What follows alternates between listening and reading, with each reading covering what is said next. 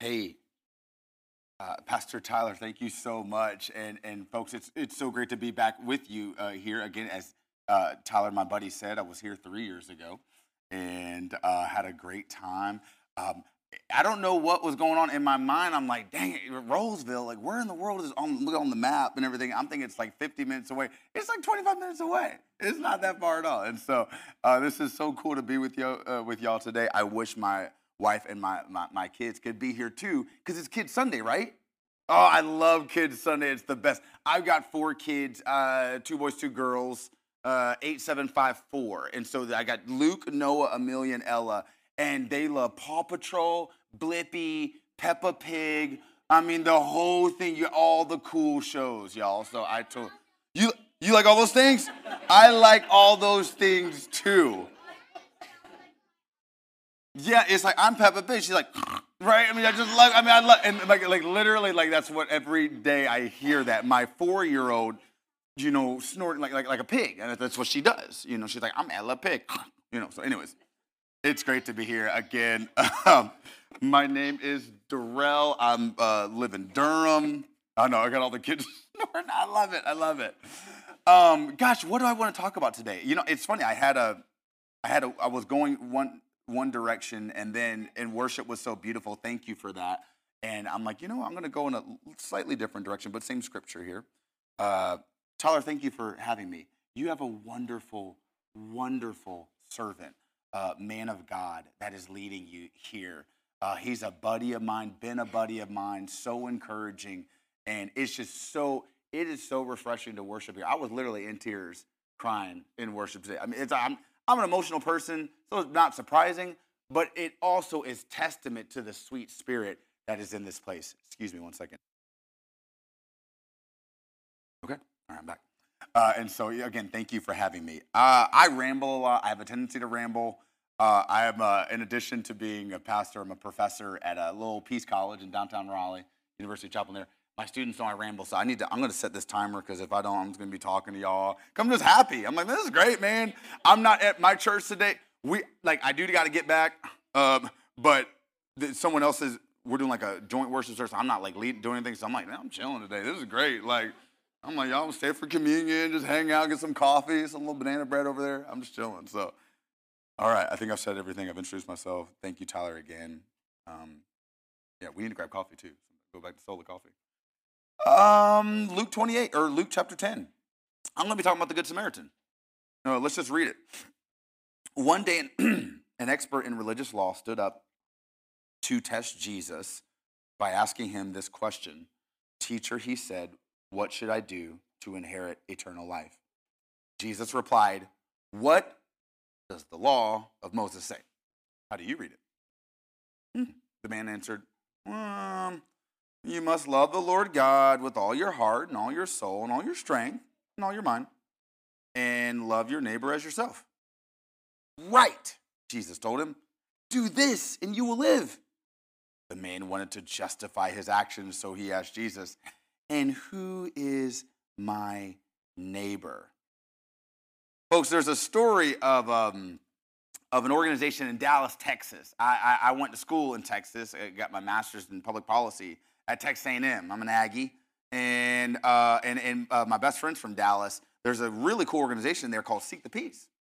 It's called Seek the Peace, and they focus uh, and love on refugees, folks coming in from all over the world, and uh, it's led by a man named Jason Clark. And there's a particular neighborhood in Dallas that's home to like thousands of refugees from 15 different countries. They speak 140 different languages, and most of them fled from their home countries because of war and trauma. And, and there's a story of this organization, Seek the Peace, taking a group of visitors to tour their facility and tour the neighborhood in which they were working in. And, and, and, and, and as they drove from the office, the local high school was just getting out. And, and, and the streets were filling with young people from all the world, all over the world. Guess what happened? Big street fight. Big fight. They stopped at a red light and they found themselves immersed in the middle of a giant street fight with young Burmese and West African refugees. And these cats, yo, they were wielding like nunchucks. they bats. I mean, it was not going to be good. These were the violent few of Jason's neighborhood that most people refused to see. And without hesitation, Jason Clark, the leader of that organization, gets out of the car at the red light, runs in the middle of the fray, hands up like this, and, and he's armed not with weapons. No, he doesn't have anything. All he's got is a heart for peace, a heart for justice, a heart for reconciliation. And in a matter of minutes, a fight that could have sealed the fate of dozens of young kids. These kids would have gotten locked up. They would have been in prison. They're refugees. Lord knows what, you know, being in the system as a refugee, you ain't got documentation. You got, I mean, who, who knows what's going to happen, right? In a matter of minutes, Jason Clark works to de escalate the fight. And after the fight was de escalated, they looked around and they saw lines of cars backed up and folks just kind of waiting to see what was going to happen. You know? Uh, and Jason stood in the middle of the road, arms outstretched, looking in the eyes of those hurting kids. And while many people that day saw some violent teenagers, you know, kids from bad paths, kids from different countries coming over here, you know what Jason saw, folks? He saw their dignity. He saw their that the fact that they were made in the image of God. He saw their plight and their pain. And my friends, that's what I want to talk to you about today. I'm calling audible. I went had a different message. I'm like, you know what? We're going to change it up. I want to talk about being a peacemaker. I want to talk about how we are called to be peacemakers. Men and women who see the humanity, the dignity, and the image of God in all people. They see that pain, they see that plight, and instead of judging and enact and or living out their biases, they instead choose to act in a way of reconciliation. There's a story that I just read about something very similar that happened in Dallas, Texas a couple years ago. The story of the Good Samaritan. We all know it. You know, guy walking down the lo- lonely road, he gets jumped. Temple assistant walks by, doesn't do anything. Priest walks by, doesn't do anything. But ooh, a despised Samaritan chooses to act. It's a riveting story. Now, the part I read to you was about this young Pharisee asking Jesus about who's my neighbor. Uh, this is a story about a person, a real person, asking Jesus a really important question. And Jesus gives a very simple answer. He's like, listen, you got to love the Lord God, you know. But there was something else that this young man was digging for. He's like, who's my neighbor? Now, here's the thing. He says, who's my neighbor? This inquiry came not from a sacrificial desire to love all humanity. This inquiry, who is my neighbor, was actually myopic. What he really wanted to know, what we just read, was who am I obligated to see? And who am I allowed to ignore? Uh oh. And Jesus, in his wisdom, understands the question behind the question and answers by telling a very controversial story a story about racism, a story about violence, a story about crime. And that's where we read.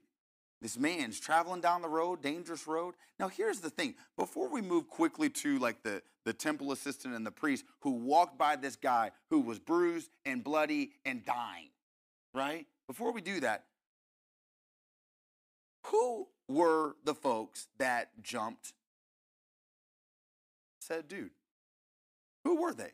What neighborhoods did they come from? What experiences experiences pushed them to the wilderness where they literally spend their lives hiding behind rocks and overwhelming people with violence? What were the systems in place that had robbed their hope? Had calcified their imaginations?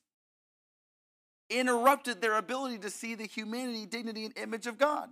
See, here's the thing these questions usually go unasked when we explore this particular story. And it, happens all the time in today's society when we see the headlines.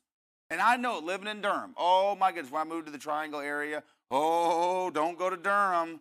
Oh boy, it's bad out there. Oh man, you know, and you know, you got, I got folks from Holly Springs and Apex telling me, be careful you know? And I'm like, okay, I understand. Yeah, there's gang violence. Yeah, these kids have got some issues on the street, but my goodness, they're made in the image of God.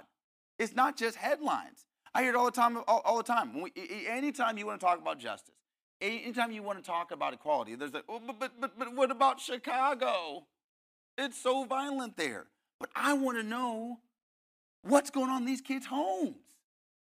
What's going on in these kids' neighborhoods that's causing them to choose violence, right? The problem is, it's so easy for us to distance ourselves. I am guilty of it too. I'm guilty of my privilege, really economically for me. I came from a good home, two parent household. Daddy was a little rough on us, a little bit of disciplinarian, but you know, for the most part, we turned out all right. You know what I'm saying? But I, my privilege can oftentimes insulate me and keep me in this bubble where I'm looking out on what's going on in the headlines. I'm like, hmm, ooh, what's happening there?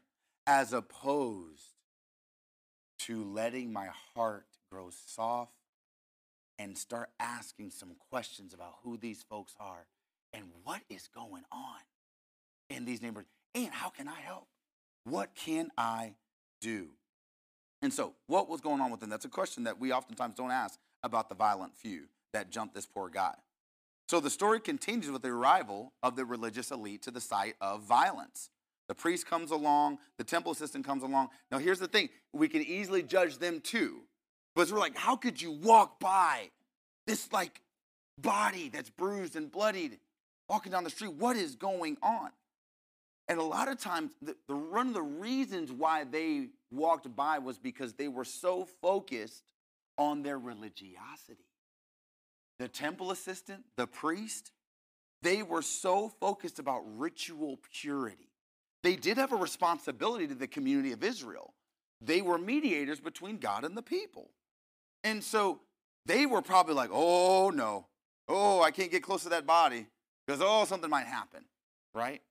Or I wonder if it was fear because maybe they're seeing this guy got jumped and they're like, am I next? I, mean, honestly, I mean, put yourself in their situation. I, I might have asked that question too. Am I next? What's going to happen to me? The point that Jesus was trying to make here, though, was that their understanding of religious faithfulness stymied their compassion. Whoa.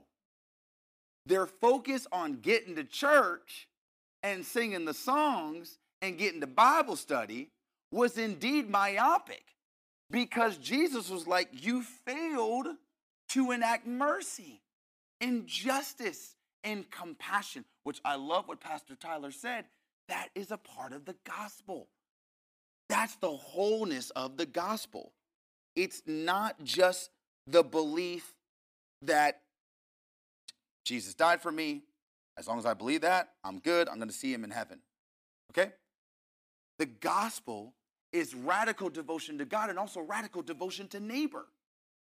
And if there's a piece in the puzzle that is missing in our cities, in our region, in our neighborhoods, my friends, we have an obligation to pick that piece up and do our parts to make sure the puzzle is whole. And Jesus, I'm telling you, he would always get, what were the one group of folks that he would get into the biggest arguments with? The Pharisees. It was always the Pharisees. Why? He would constantly slam them for their adherence to religiosity that was devoid of mercy, justice, and compassion. And so we have to remember that. And here's the thing, folks what about us? Very short message today. I'm, I'm, I'm, I'll close with this. But what about us? What has damaged our ability to see the puzzle piece on the ground? Folks made in the image of God, dignity, their humanity. What are the variables that are blinding us from seeing people whose lives are different than ours, but broken? How does the frenetic pace, oh, and I am so guilty of this. I am just constantly, we are constantly on the go. As I told y'all, we got four kids. It's a, we got dance, we got karate, we got soccer. I mean, and the, you know, and so there's all our lives are so busy. How does the busy pace of our lives and our calendars blind us to what is beautiful and broken around us? what opinions, fears, and biases have been ingrained in us through our upbringing, the brand of church we've been a part of, and our preferred media sources. I grew up in a household, unfortunately, where my parents, particularly my father, was just mean towards folks in the LGBTQ community. Just mean spirited, just mean. And I grew up with that bias. I grew up with that prejudice. And there were some times where I really had to repent and do some soul work and deconstruction to be to to say, wait a minute. How I grew up, that was not right. Because I'm sorry, these folks are made in the image of God. These folks have brothers and sisters and mamas and daddies just like me. So who am I to sit here and judge them and their lives? What are those things that we grew up with that blind us, my friends? It can be far too easy to trust only those who think, look, and believe and sound and act just like us. And we oftentimes will grow progressively suspicious of accents, skin tones, economic disparities, sexual orientations, political affiliations, and names of God that names of God that are different from ours. Verse 33 Then a despised Samaritan came along, and when he saw the man, he felt compassion for him. Now, Jesus could have stopped there. And the consensus of the crowd would have been like, you know what? Oh, here comes this Samaritan. Because, you know, in those days, Samaritans were despised by the community of Israel. They were half breeds, they weren't even true followers. They were horrible. And so the fact that Jesus mentions a Samaritan, are you kidding me?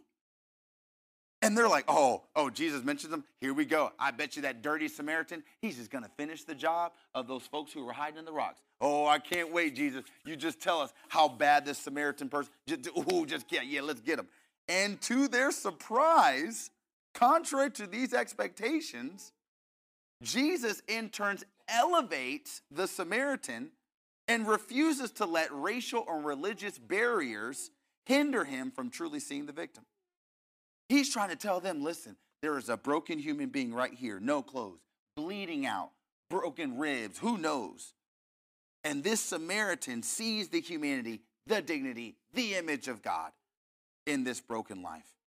By including this one foreign character, Jesus invites his listeners to see God at work in the lives of those who we would deem unorthodox heretical or of a different faith tradition. Jesus is trying to let us know that compassion is the central premise of this story. It wasn't right doctrinal beliefs, correct orthodoxy. What church did you go to? What, what were your accomplishments? The main point was mercy. It was mercy, which should know no religious identification but should come from a desire to see the dignity and the image of God in other people. My friends, I simply want to say today, in 15 minutes, my time is up. Oh, man.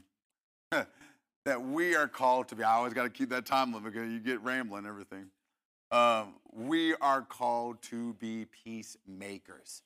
That is what the holistic, comprehensive gospel is all about and instrumental to making peace is the ability to see what others choose not to see. We must be a people who choose to see beyond our own biases, opinions, lies, and fears and seek to repair what is broken in our cities, in our communities, and in our neighborhoods. That's why I went on down to Durham. Because I got tired of folks down in Fuquay and Apex and Cary and everything telling me how dangerous and rough Durham is. I was like, you know what? Then send me there because apparently that's where we that, that's where the help that's where we need help you know? Now granted it don't matter. You can live in a nice little suburban enclave with your big fat 4000 square foot house and it can be hell on earth. And so it ain't just the hood. It ain't just durham. Shoot there's fo- there's problems everywhere. We all know that. Is that right? Ain't that right? But we got to choose to see. You know i just um, i'll close with this. I know i said that before. I'm like oh i'm closing. Uh, Tyler's like, he's like, bro, you ain't coming back, bro. I'm like, man, I ain't never gonna see any of y'all again, man. I'm telling you, I mean, man, Willie, I ain't. It's, man, it's only 25 minutes away. I could be here more often, whatever. not, not that far, not that far. I'll say this. Yeah, I just, I just finished a book. Um, oh, it was a great book. Tyler, you would love it. Um, uh, the Civil War as theological crisis. It's really good, written by a brilliant historian, historian named Mark Noll. He's out of Notre Dame. And oh, yo, it was basically the book was about how the Civil War, yes, it was a, a policy crisis about, you know, ending slavery in this country. There were sectional disagreements, but you know, it was really about was the theological debate on whether God was okay with slavery or not. And the North and abolitionists had their arguments, and the Southerners literally had scripture to back up their belief that slavery was ordained in the eyes of God. They were like, look at the look at the Bible. This is what the Bible said. This is what the Bible said. And and one of the things that you see in slaveholder theology is a gospel of individualism.